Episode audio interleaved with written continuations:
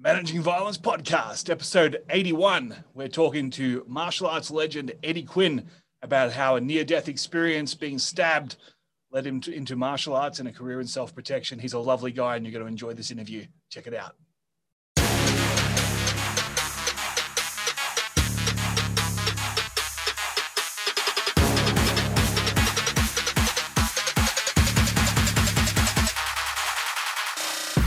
The Managing Violence podcast is proud to be partnered with Fuji Sports. Fuji Sports manufactures the highest quality of judo, jiu-jitsu, and MMA gear. Everything from gis to rashis, shorts, gloves, pads, bags, mats, finger tape, everything you could possibly need for training. I've personally been a customer and supporter of Fuji Sports dating back to my very first BJJ gi in 2007. Since then, they've been a go to brand for me, whether I was chasing judo gear, BJJ gear, MMA gear, or just convenient bags to carry everything around in. The gear I wear to Krav Maga training now is actually a Fuji Sekai. Uh, it's one of the most comfortable and most durable gis I've ever owned, and yes, they even come in black for the ninjas in the audience. As a listener of the show, simply enter the discount code MVP10 at checkout for 10% off your order, and a percentage of the sale will also go to the show to keep us on the air. Savings for you, commission for us. What's not to love about that? Uh, MVP10 for 10% off at fujisports.com or fujisports.com.au for the Aussies. Some exclusions apply. Thank you, Fuji Sports, for years of high quality gear and for supporting the show. Hello, ladies and gentlemen. Welcome back to the Managing Violence podcast. I'm joined today by Mr. Eddie Quinn. But before we do that, we need to uh, say a quick thank you to Fuji Sports, as you just heard. Put in MVP10 in your coupon code at checkout, and uh, you will get 10% off. And they'll also give a kickback to the podcast. So it's a, it's a hell of a deal, savings for you, and uh, a little bit of a, a little bit of influx for us, which is always always lovely. Thank you very much to our friends at Fuji Sports. Uh, also, uh, please make sure you check out our brand new website. That's right, I've been working behind the scenes on a new website, violencepod.com, same address, different website. Go check it out. Let me know what you think. Uh, check out our merchandise, check out all the, the back catalog. We are growing that back catalog, man. We are now up to 81 episodes as of today. It's a lot of content. That's uh, it's uh, I think well over 150 hours now of content. If you include the bonus content, it gets even even more ridiculous. It's a lot going on. So make sure you check out that website. And if you do want bonus content from this episode and every episode we've done since season four, so it's over 50 episodes now, uh, then make sure you check out patreon.com forward slash managing violence for as little as five bucks a month, you can get access to bonus content from all our guests. And if you want to spend a little bit more, you'll even get uh, coaching from me, free webinars, exclusive webinars, and uh, and even one-on-one coaching calls, all available at our Patreon, patreon.com forward slash managing violence. And speaking of our Patreon, I need to give a shout out to three new members. We have Mr. Jason Schultz, Mr. Brett McKenzie, and Mr. Russ Anderson. Thank you very much, gentlemen, for your contributions. They've all qualified to join the Tribal Elders, which means they'll get all the bonus content as well as exclusive webinars, uh, which is uh, pretty good deal if you ask me. Although you would, if you ask me, I would say that, wouldn't I? I'm trying to get you to do it. Ten bucks a month, not a bad deal. All right. uh, thank you also very much to uh, Tino, listener of the show, who left a really lovely review of my book Neon Jungle: A Bouncer's True Tales of Lessons, Laughs, and Lacerations on Amazon. But uh, all right, this this podcast isn't really about me. It's about Mr. Eddie Quinn. Eddie is a martial arts legend, uh, most famous in the Muay Thai and Silat circles, but also very well known for his uh, self protection system, The Approach. We will talk about the origin of that system, about Eddie's journey through the martial arts, and a lot about what makes a great instructor, because Eddie is well renowned uh, world renowned uh, as a fantastic instructor, uh, someone who really gets the art of teaching and making martial arts, making self protection fun and palatable and enjoyable. And uh, I pick his brain about that as well. So without further ado, here is Mr. Eddie Quinn. All right, I'm joined here on the Managing Violence podcast by the one and only Eddie Quinn. Eddie, thank you for joining us.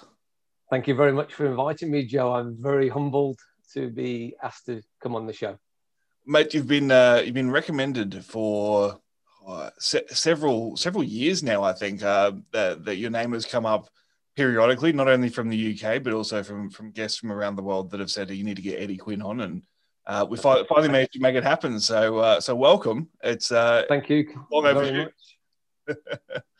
I did actually feel like it was I was had a touch of imposter syndrome when I uh, read your Facebook message to say, "Would you like to join the show?" Because I thought all these top guests that you've had on, and uh, I didn't re- I didn't really feel worthy, if I'm honest with you. And then I, I saw the the title of your show, Managing, Managing Violence, and um, I, I, think I've uh, managed violence very well over the past 35, 36 years of, uh, especially from what happened to me. So, yeah, yeah. thank you very much for for having me.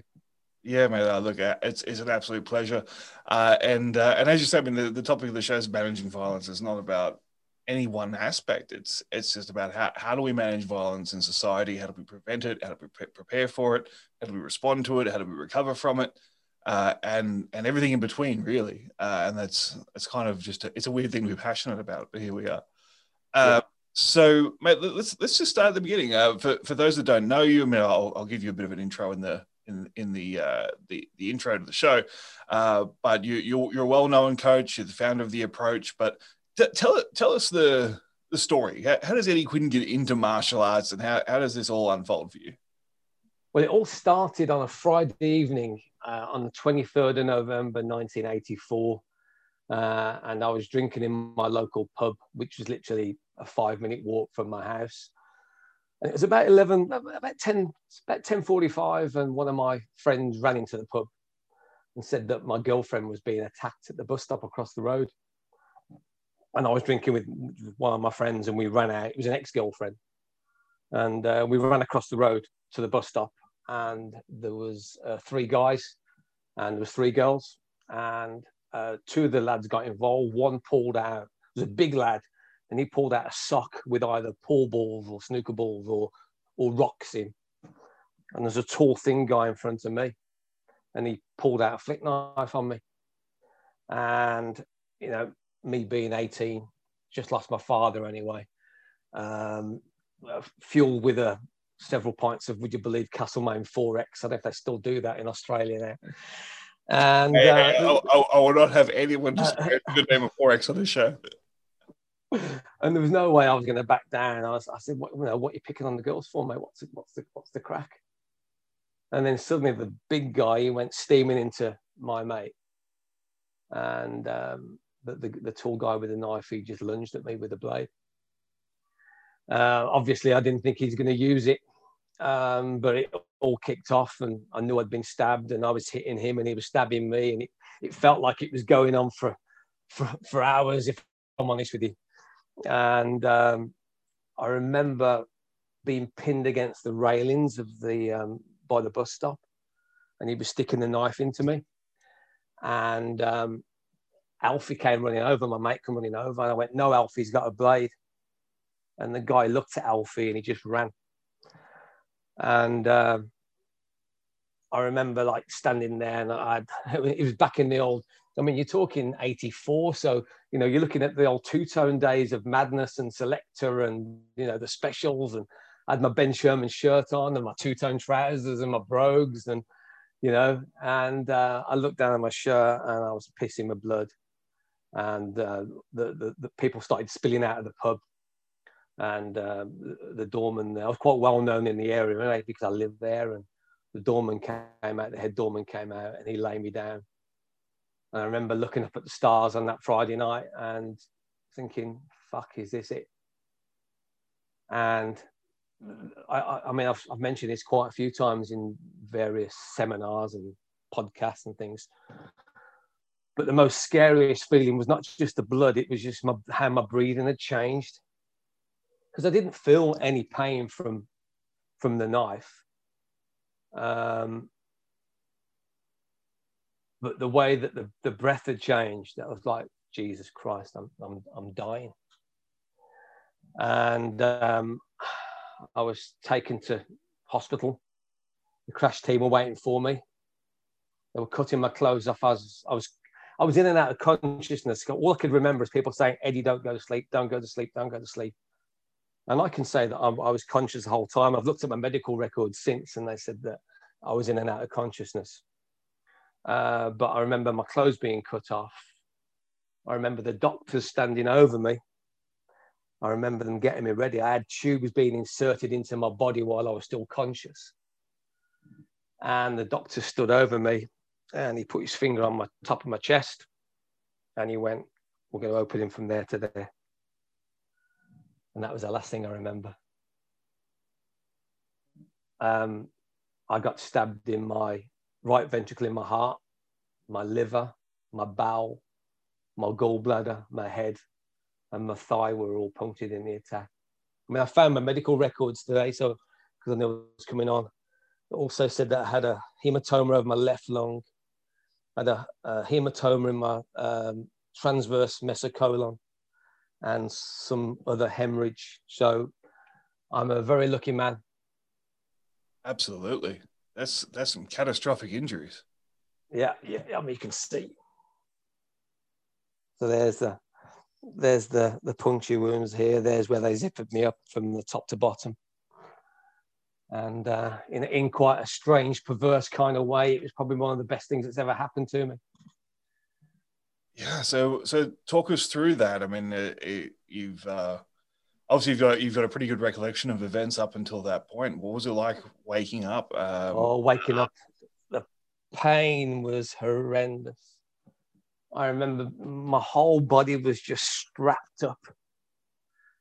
And I remember, and they were trying to move me, and I was in the most horrendous pain. I can, I can still kind of like feel it now. It was the most horrendous pain of, of, of, of waking up after operation. You know, I'd, I'd, I'd stopped breathing numerous times. It was the medical record said that after extensive resuscitation, I was handed over to the thoracic surgeons who saved my life. Um, but strangely enough, I was I was only in hospital for less than two weeks. Doctor said that um, that I was young enough, strong enough to carry on with my life, and that was it left. What sort, left. Impact, what sort of impact does that have on you psychologically as an 18 year old who's had? Well, dad had just, but dad had just died. Dad had just died in the May. Uh, I got two older sisters. I was a mistake. I was a result of a trip to Ireland to go visit my dad's family. Um, and so, there, you know, there was 10 years between me and my sister. So, like, dad had died, and my two sisters, um, again, they weren't living at home, so my mum was on my, on her own with just me and her. And um, yeah, it was, it was horrendous because it was just like um, I became like a just a like a bit of a I wouldn't say a basket case, but I was I've never been the most confident kid. I got as as a child, I used to get bullied. I was a mothered child. Simple fact was I was a, you know, as I say, I was a mistake. Mum had two daughters, and then suddenly having a son you know, I was really mothered and spoilt. Um, so, you know, it, it was um, it, it was just a very very weird time because my body was coming down with every infection known known to man afterwards. I was even getting like chicken pox, had pneumonia, had pleurisy. I was drinking a lot more. I was feeling sorry for myself. I was eating shit, and you know, it, it wasn't the best time with dad dying and then that happening to me. It wasn't a great time in my family. And then, you know, the, the 1985 was just a year that I was just, you know, afraid of my own shadow, really. And I had to go and see a heart specialist. Um, and his name is Mr. Abrahams. So I was 19 at the time. He must have been in his 60s at that time. So bless him, you know, he'd be he'd be kicking up the daisies by now. And he said to me, he said, "Son, have you ever thought about taking up a combat sport?" There's no offer of any kind of like uh, therapy or anything like that. It was, he said, "Have you ever thought about taking up a combat sport?" And I went, "Doc, I've thought about it." And he went, "Son, I suggest you go and do it." And that was a, I've sent, set me cold now, but that was a that was a massive turning point in my life where I took the doctor's advice. You know, you're talking 1985, so it's pre-internet, so there was no information. I knew nothing about martial arts. All I wanted to do was go and get pissed with the lads, you know, have a good play up with the girls, and you know, go to work. Um, I had no inclination to train in martial arts. I didn't think I needed to be to, to train martial arts. It didn't, you know, the idea didn't come into my head one bit. And um, my best mate at work, Stevie, he he had a, a friend whose mate taught I don't know, I think it was Japanese jiu-jitsu or something. We didn't know what it was. It could have been, you know, karate, it could have been judo, because, uh, you know, we didn't know anything, you know. I'd heard about judo, I'd heard about karate, I'd heard about kung fu, but that was pretty much it in those days. And um, we went to the local sports centre, probably about three or four miles away from where we lived. Walked into this room, saw these guys in white suits throwing each other about. And from that minute, from that second walking in there, I was like, I need this. And um, I, introduced, introduced myself to Steve, my good sh- uh, shout out to Steve Maycock, my first teacher. He's still around, he's teaching Krav Maga now. Um, he was there and uh, I introduced myself and um, he said he could help me. And that's when the journey started. It was around 19, it was either the end of 85 or the beginning of 1986 and that's how it all started. So we've uh, you, you found your way into martial arts, and uh, it's uh, what was the impact on that from in terms of your confidence? I mean, how long did it take to really get your feet under you and feel confident in that sort of environment? Yeah, well, years. I've been training for five, six years, and I was still scared. I mean, the great thing was that, like I said to you, my diet was bad. I was drinking a lot uh, I was feeling sorry for myself, and it, it actually gave me something to focus on. And I was about, I mean, I'm five foot 10 when I stand up straight, so I'm not the most tallest, but I was over about 15 stone in them days as a 19 year old, and it wasn't a, a good 15 stone. It was, it was a fat 15 stone. And I'd really got the martial arts bug, and I was training, you know, every day because I work with Stevie as well. So we we'd attend like Steve's uh, uh, Steve Maycock's jiu-jitsu class three times a week, but then we'd be training at work in the lunch hour and stuff like that. And um, within I don't know, within six months or so, I'd, I'd lost four stone in weight. So I went from like 15 stone to a really fit 11 stone, and it was it was great. I was I, I was becoming more confident in myself, but I was still very very scared.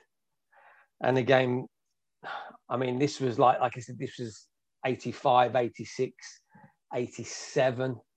Um, once I'd started martial arts, it was like I became obsessed. And I was like cross training before it became cross training. Um, because, you know, I had two jiu jitsu teachers, Japanese jiu jitsu teachers. There was Steve, who we are friends now, but he was my teacher. And I had another guy, Jimmy, who was a, black belt, and we were we were good mates. Um, but you know, when I, I started to cross train, uh, bro, I, you know, I was too scared to even tell Jimmy I was cross training because it wasn't the thing to do back in the day. I wanted to turn myself into this all round martial artist that could fight, stood up on the ground with a weapon, without a weapon, um, I'm not knocking it, but jiu-jitsu, Japanese jiu-jitsu didn't give me that. I learned how to throw, I learned how to apply a wrist lock. But I'm a kid from the streets. And I'd seen a lot of violence growing up and been in quite a few scrapes as well growing up. And I just realized that lots of the things that they were teaching just would not work in the street. And I was still scared of knives. Um, so I started to like, I started to buy like all the, you, you know, Geeko, you got Simak Geeko. There used to be a Geeko shop, the first Geeko shop around the corner from where Stevie and I worked. And I used to go there and buy all the books and all the magazines and I used to start researching stuff and you know like Dan Inosanto used to say that you know the the the, the weapon arts were like uh, Filipino martial arts and Silat uh, and you know if you want a great base in striking for Muay Thai because they're fit they used to get in hit they do standing clinch they hit hard so I was like, I wanted, wanted to learn Muay Thai. I didn't want to go into any of the Japanese karate styles. I kept on reading all about flow and how the Southeast Asian arts uh, were, were more fluid. And there was something about the Southeast Asian arts, even though I was studying the Japanese art, there was something about those arts that fascinated me. And um, I was looking for a Thai boxing coach, even though I'm I, am i am from Birmingham, which is the second biggest city in, you know, in the UK. There was nothing in those days. And then one day there was uh, there were two main magazines in the UK that, that in in those days there was well there was a few more, but there was the main ones were like Combat Magazine and there was Martial Arts Illustrated. You also had Fighting Fighting Arts International by you know the the, the great Terry O'Neill. Um, but I got Combat Magazine and I, I saw a, uh, an interview with um, with a guy called Bob Spore who was teaching Thai boxing at Birmingham University. So I called Bob, got on like a house on fire with Bob. Bob could sell ice to Eskimos, and um, Stevie and I. There was everywhere we went for 20 years. it was Stevie and me, and we went to Bob's class and got I, I was got completely obsessed with with Muay Thai and then I was train I was cross training in Muay Thai uh, and Jiu Jitsu for quite a while, and I just got married as well. So that was 1990. So I just got married, and I was pretty much at the house five six nights a week, which is not great for newlyweds. And um, I just felt like I was going against the grain doing the Jiu Jitsu. So I, I I said my goodbyes to Jiu Jitsu and started training with with Bob pretty much four or five times a week uh, at various locations in Birmingham learning Muay Thai. And I just loved it. I loved that ability because I was doing jiu-jitsu and I realized that I, you know, like I said, I could put a throw or do a lock, but I couldn't punch my way out of a paper bag. And just, you know, seeing these guys and some of the students there, like, again, another shout out, like guys like Peter Ashford, who were British champion at that time. And they were, they were awesome guys. They, was, they just hit so hard. And I was like, this is more like it. This is more like it. But I was still scared, Joe, because of what happened to me regarding the knife work. And uh, Bob had, uh, done, Bob, had, Bob had done a little bit of escrima. So he started showing me a little bit of stick work and a little bit of knife work. And, and that's when I started to kind of like research. Again, the geek in me, I don't look like a geek, but the geek in me was like researching blade arts. Um, but yeah, the answer to your question, going off on one, the answer to your question was, you know, it, until I started learning a weapons based art, I was still scared. Mm. And, and, I guess because, I mean, the mid 80s to early 90s, I mean, our understanding of PTSD and, and, and dealing with trauma was, it's quite immature compared to what we know now. Uh, yeah. and, and how to actually help someone who's been through a trauma like that. Uh, so, so in a way, I guess your martial arts became your therapy. It became a, a way to explore and to demystify yeah. what happened. And um, and, I, and I'm sure I'm sure when you started training the blade arts, there was a lot of uh, flashbacks and memories and and how yeah, or that that was the type of attack and all, all that kind of stuff would have would have appeared to Absolutely. you. Absolutely, petrified. Considering I'm a, you know the son of an Irishman, and I like I, like a Guinness and I like bread and I like potatoes and uh, I quite like a whiskey, but whiskey doesn't like me. Um, you know, I, I couldn't even use a butter knife to butter my bread, and I was that scared of knives. It really did fuck me up.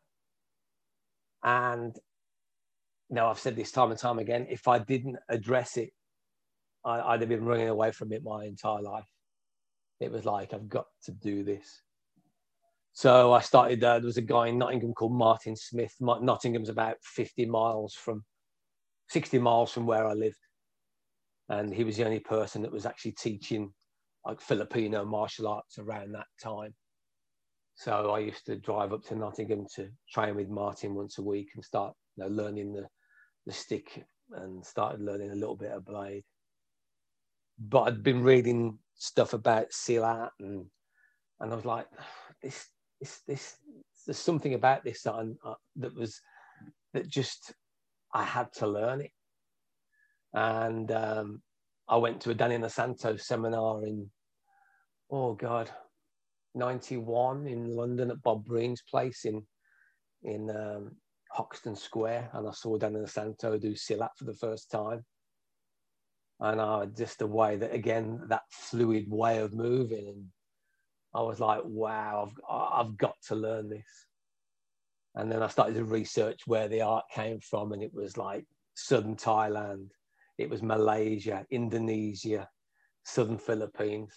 So I went back home, and I said to my wife, you know, at that time, you know, we were just moved into our first house. We didn't have any money, uh, and I said to my wife, I went, "Can we go to the Far East?" And she looked at me, and I says, "I want to go to Indonesia." And um, bless her, she's been always she's been like my rock and really supportive. And she went, "Okay." So we we we went to Hong Kong and we went to Singapore and then we got i know it's not too far for you aussies but we went for a, like a week in bali and uh, I, I was the guy that was going around every waiter everybody in the hotel everywhere that we were going on you know shopping to see if anybody could take me to a, a silat teacher uh, ba- Bali, Bali, in 91, Bali in 91 wasn't quite the province of Australia that it is now. and they just smiled at me and the only thing I got Silat related was a book on the kris dagger by Edward Frey. And I came back really pissed off that I'd gone all that way in search of Silat, all that way to find a guru. And um, I came back to England and uh, with nothing. And then as lucky as I have it, Bob was writing for Combat magazine, and we had to go to. Uh, we went to a Rick Young seminar. And if you can ever get the chance to get Rick Young on, we'll get Rick Young on. He's the he's probably one of the greatest martial artists of, of our time. Um, he's been under Guru Dan Inosanto for 40 years now. He's up in Edinburgh. And uh, Rick was teaching a seminar. And um, at the seminar, Chris Parker, my teacher, um, went along to say hello to Rick in the in the break. And Chris had just bought out. There was uh, in Terry O'Neill's Fighting Arts. There was uh, a Geoff Thompson um, a video. There was a Rick Young trapping video, and there's a Chris Parker closing the gap. And I remember the, me, me and Steve Maycock, my first jiu-jitsu teacher, being around. I'd opened his eyes, but this time he was so blinkered just on jiu-jitsu, and then me being all over the place. We went around his house. We watched Geoff's first um, film. We watched uh, Rick's trapping, and we watched um, Chris Parker. And I saw Chris Parker move, and again, it was that fluid motion. And I said to Chris when I met him at Rick's seminar, I went, "Is there any chance I could come and train with you? Because I loved your video." And uh, he accepted me as a student. Little did I know that Chris was a Malaysian Silat teacher. right, right in your backyard as opposed to all the way across the world. Absolutely. So I went all the way to Indonesia to find the guru and found him up the road. And uh, here's a here's a quick one for you regarding Rick Young. Um, Rick, Rick Young's a hero of mine. He was like the, the king of cross training in the UK, a massive pioneer. And I used to host Rick several times a year to do seminars. I didn't, I didn't have a club or anything. I used to just host him and get people in the martial arts community in Birmingham to, to attend. And um, I used to get um, uh, Geoff Thompson and Rick were, were, were quite friendly. And because I lived literally five minutes from Birmingham Airport. I'd fly Rick down from from Edinburgh to Birmingham, and uh, Geoff used to come to my house into my garage uh, way back in the day, and uh, about 94, 95, and start doing having some private lessons with, with Rick in my garage. Wow! So uh, that was that was that, that was pretty cool. You've had royalty in your garage. That's nice. I've had martial arts royalty in my garage, mate. Absolutely. So um, yeah, that's and and that's how the the Silat thing started by going to a Ricky Young seminar. Chris being there to say hi, me going up saying I loved your video, and um, here I am 20, 28 years later, still a student of uh, of Guru Tua Chris. Wow. So, I mean, the the area, the way I first heard about you years ago, uh, and it probably would have been through a martial arts magazine uh, or, or potentially potentially the internet, but uh, was the approach. So, talk us through the what is the approach for those who've never heard of it, uh, and and what was the what was the creation process? What, what was the origin story? Oh, mate, if I if I still would have had to think about a name for it, it wouldn't have been the approach. It was a name that my teacher gave it I've been obsessed with weaponry the past 30 years. Used to do a lot of Filipino dog brother style full contact stick fighting, smashing the crap out of each other. So I used to be, used to, be used to throwing lots of big, heavy forehands and backhands. Um, and there was one evening I was teaching my my my Thai class, and I stopped the class, and I said, "Guys, I went, I know we're not, I know, I said, I know this is not Thai related. I said, but I want to show you this. I, I, I don't know to this day why I stopped the class, Joe. I said, I want to show you this. And I started showing these big forehand, backhand movements. Again, if you've, you know, in, in any art, you know, with a blade or a stick, you got a forehand, backhand movement. So, you know, I've not reinvented the wheel. But it was done with that mindset to smash whatever was in the way. And I so the last half an hour of my Thai class, I had all my Thai guys, you know, attacking each other with jab crosses and everything else. And they were doing these big forehand, backhand movements. Anyway, cut a long story short, I went to see Chris on Sunday, my teacher, told him about what happened in the Thai class.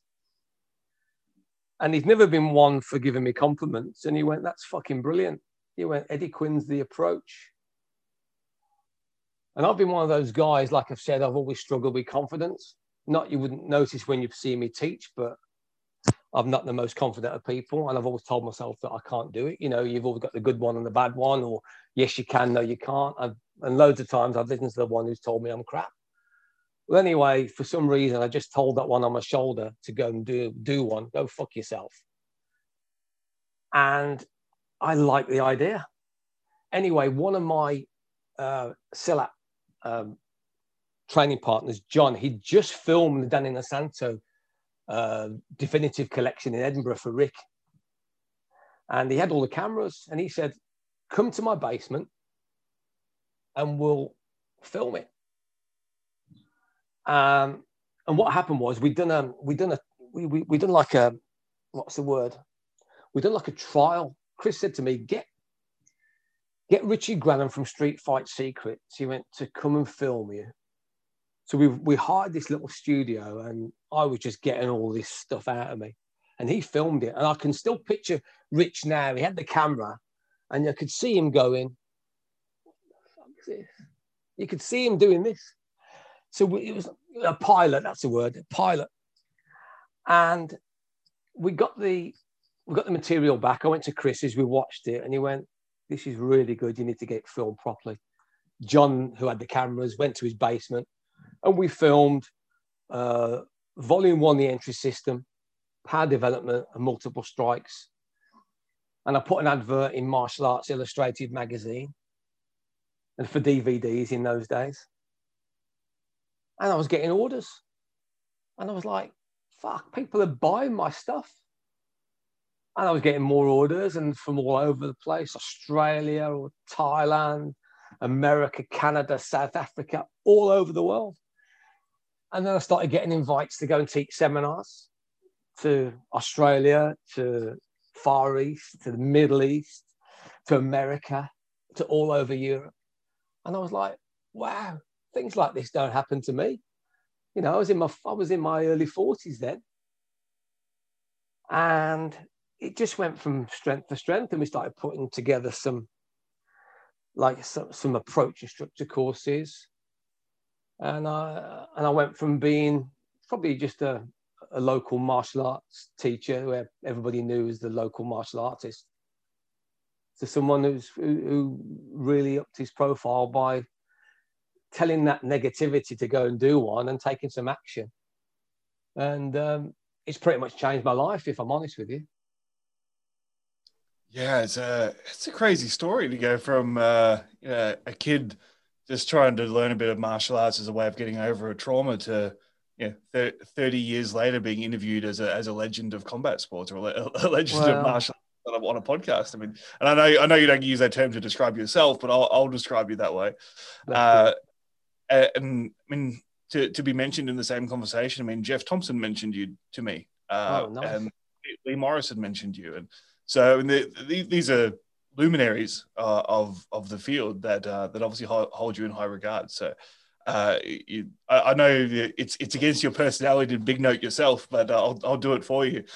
Um, I'm curious as we uh, what what are things that, that that has been brought up by several people that have requested to have you on the show, especially those that have that have hosted you, and and this this is the feedback that I get not just from martial arts practitioners that have learned from you, but from other instructors that have learned from you. And right. I always find that instructor development piece really interesting because you and I are both, I'm sure, know many martial artists who are fantastic martial artists, but just can't teach for the life of them, or they can't they can't sustain they can't sustain a club. They can't nurture someone's development over an extended period of time. And and sometimes that seminar circuit is a little bit artificial because you've only got to entertain someone for a couple of hours and then you never see them again, which is completely different to taking someone from being a, a skinny, uncoordinated teenager to someone who's quite capable with over a period of years. Yeah. And uh, I, am curious to, I, I guess, see, see, if you have any insights for instructors about nurturing long-term development uh, in students. But but also the other thing that I've heard a lot about you is that you are very um, adamant about that. That training should be fun and it, it should be mm. that that is a positive influence on your life, not something that's negative and scary and stressful all the time. So I just want to give you a bit of a floor to unpack some of that. Um, when I was at school, I got bullied and to the point where I couldn't stay in the playground. My mom used to walk two miles to the school, take me to the local park, have a picnic in the park, and then go back to class. This was as an infant junior. And I hated school from the day that I started to the day I left when I was 16 with no education. Got a YTS youth training scheme. It was a 25 pounds a week as a as a basically slave labor uh, and I didn't get inspired by one teacher, uh, which is maybe it's maybe it's a two way thing. Maybe I didn't want to be inspired. Maybe I just didn't like school. Where I never had any teacher touch me on the shoulder, give me a push, and say, "Go on, you can do this." And like I said to you, that if it wasn't for being stabbed, and I'd never have taken up martial arts and then when I started teaching in 1998, so I've been training for since 85, 86. So I started training, teaching towards the end of 1998. I always vowed that, especially when I started teaching kids, that I would try to be the person that I needed when I was a child. And Jake, my son's 25 now. He was born in 1996. I started teaching kids at his school. And I went from teaching no children to literally teaching hundreds of kids at different after school clubs in my area uh, from that day on. And I think I've taught literally thousands and thousands of children and um, something that I'm very proud of. Um, because I think we all need someone that's going to be just tell us that go on, you'll be okay, have a go. And that's probably one of the reasons why I'm so I'm passionate about what I do. You know, I nearly died. I, I teach from a different place uh, I'm a kid from the streets. I know bullshit when I see it. I, I pinched this off Paul Vunak years and years ago. We all pinch off everyone, don't we? And he said he sees martial arts in two different categories self perfection, self preservation. Self perfection to do the art because you love the art, no matter what that art is. That art is. Self preservation is to get the job done and get home to your family. So, of course, through what happened to me and to my family, I think I just teach from a different place. It's like a the the the Eddie Quinn that people see outside the martial arts is a very very quiet introvert. I'm the kind of guy that's sat on his own in a pub, having a pint, reading a book, where the, the landlord will go, On your own tonight, Ed? And I'll, and I'll go, Yeah, none of the lads can make it tonight, John. Not realizing that I'm the, my little happy place. Um, so, you know, I'm quite happy being in that little world. I've lost my train of thought now, uh, Joe. Yeah, no, you, you were just talking about um, you know, being that positive influence and um, I guess nurturing the, those people just need a little bit of a pat on the back and say you'll be you'll be okay. You know, um, keep going. Yeah, absolutely. So, because of my experiences, and I don't want people to go through what I, that, that's probably not the nail on the head. Really, You've probably got it out of me. I don't want people to go through what I went through, and yeah, I think you also got to realize that because of what you know, martial arts got this macho image. You don't know what shit. Steve Maycock didn't know what shit had happened to me before I walked through his door. I've been to some martial arts schools in the past where they've not made you welcome he made me feel welcome. I remember when I first went to Thailand, I was shitting myself. And the, the, the, one of the trainers there, he just smiled at me, put his arm around me, went, Come on, you're with me. He couldn't speak hardly any English. I couldn't speak Thai. But just that smile and just that, that arm around you and just say, Come on, I'll look after you uh, it, it, goes a long way. So you, we don't realize just what shit has happened in people's lives for them to come and want to come into your your class. And I, I want, I, I don't want people to have to go through what I went through. Yeah, and I, I think sometimes we, we don't realize what a big step it is for people to even come in for the first time. It's huge. Uh, they're, they're, I mean, someone might have been agonizing over this decision for months or years before they've walked in and if the first impression they have is this is terrifying uh, and no one wants me here uh, and I'm, and I'm going to have to fight for survival just to come, why would I pay money yeah. for that? Yeah.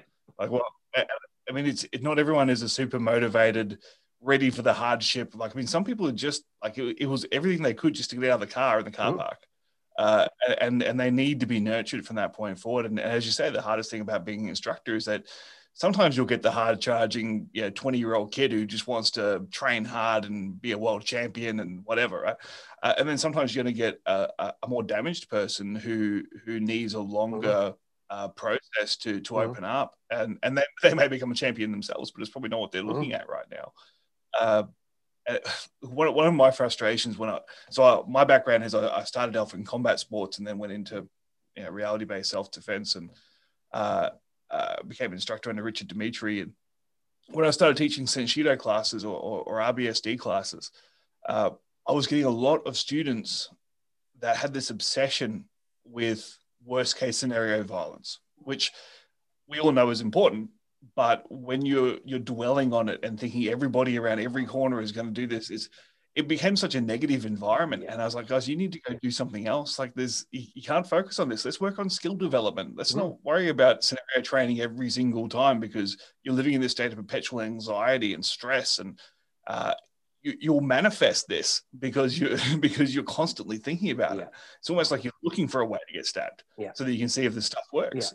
Yeah. it's, it's it just relax, be a better person, and it won't happen to you as much. Mm. So that, I think it's that thing again is like, you know, why why do you you know Rick Young said this God 25 years ago to me. Why do you you know why do people train? Why are you training? What are the reasons why you want to train? You know, for me, I like I like the broad spectrum of of learning a traditional art, the Silat. I do a sport martial art with the Thai, and then with the approach, I just keep my hand in on my kind of like I don't even I don't even like the word. I just see myself as I just see myself as a martial artist and a martial arts teacher.